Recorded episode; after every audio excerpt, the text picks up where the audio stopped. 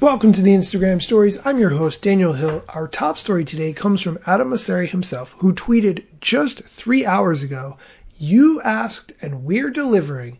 Story drafts coming soon with a little megaphone emoji. I just want to pause for a second and say I love that Instagram rolls out features as fast as I can humanly talk about them. It makes my job interesting because I have something unique to talk about every single time I sit down to record this show. Having said that though, who was really asking for story drafts? I don't know, just my opinion on this one. If you want to story drafts today, you don't have to wait. Just make a story, and then in the top right corner, there's a little download arrow. You just hit that, download it, save it to your phone, and then when you want to post it later, just select it from your gallery and upload it to Instagram stories.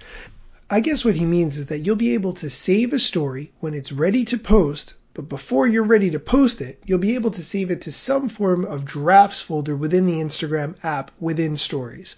I'd just like to point out also that we used to be able to do this for feed posts, but somewhere along the line, I'm guessing in the past year or so, we lost the ability to do that. At least I lost the ability to do that.